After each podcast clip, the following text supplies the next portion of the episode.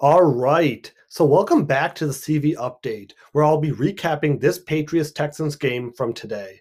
It may only be Week 11 of the NFL season, but the Patriots season feels like it is effectively over in terms of contending for a playoff spot following a very disappointing 27-20 loss to the Houston Texans today that drops the team to 4-6.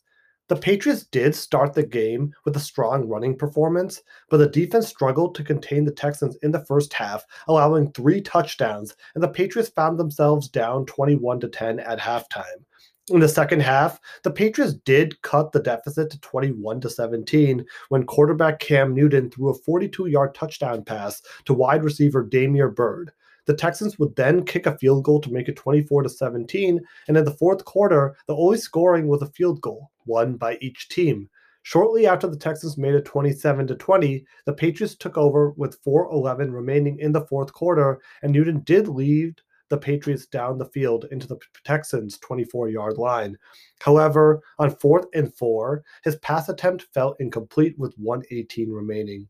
The Patriots did get the ball back after forcing a 3-and-out from the Texans' offense on their ensuing possession, but there was only 9 seconds remaining in the game, and Newton's final Hail Mary attempt was short of the end zone, though it was caught by tight end Ryan Izzo at the Texans' 12-yard line.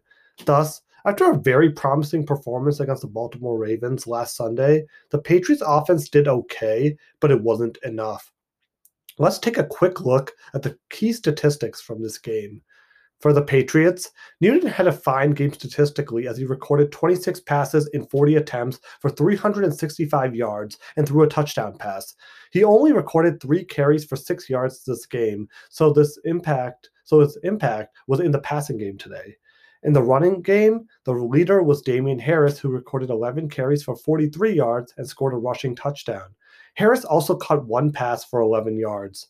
The Patriots managed only 86 rushing yards against the worst run defense in the NFL, though some of it is understandable since they were trailing in this game by as much as 11, so they had to kind of abandon the run game while trying to come back.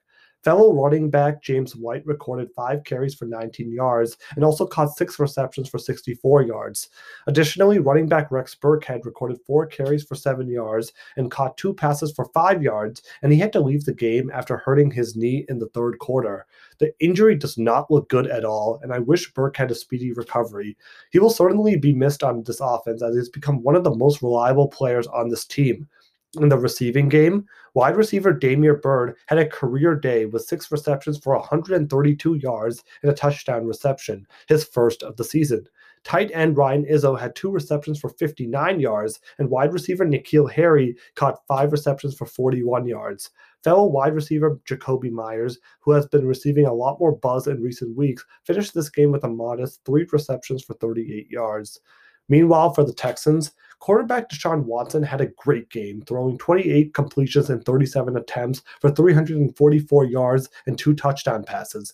He also made an impact on the ground, leading all Texans players with 6 carries for 36 rushing yards and scoring a touchdown as well. As expected, the Texans' run game besides Watson was pretty much a non-factor, and the 2 running backs, Duke Johnson Sr. and C.J. Prosise, combined to record 13 carries for 19 yards.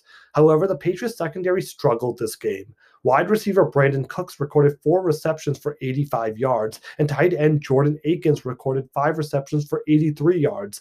He was followed by wide receiver Will Fuller V, who recorded 5 receptions for 80 yards. Wide receiver Kiki Kuti caught only 2 passes for 10 yards, but he also caught a touchdown pass, and wide receiver Randall Cobb caught 2 receptions for 7 yards and a touchdown before he left the game because of an injury.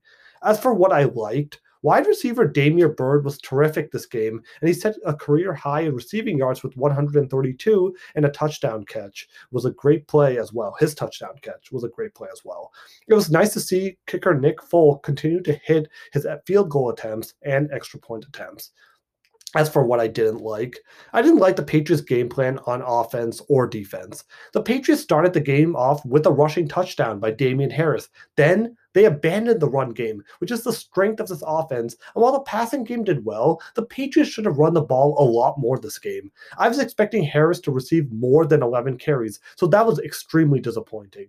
This was one of my key matchups with Damien Harris against this Texans run defense, and the Patriots failed to capitalize against this poor Texans run defense. Additionally, on the defensive side of things, the Patriots defense was absolutely torched by Watson. They allowed 3 touchdowns in the first half, and while they limited the scoring done in the second half, allowing 2 field goals, they still allowed the Texans to consistently drive down the field and at least get into field goal range. This was my other key matchup of the game, as the Texans wide receivers against the Patriots secondary, and the Texans receivers won this matchup by a big margin. In a must-win game like this, you cannot make mistakes like this, and now things look very bleak for the Patriots' playoff chances. Nevertheless, that does it for Week 11. The Patriots now are 4-6 and return to Gillette Stadium to face the Arizona Cardinals next Sunday. Stay tuned for a preview for that game.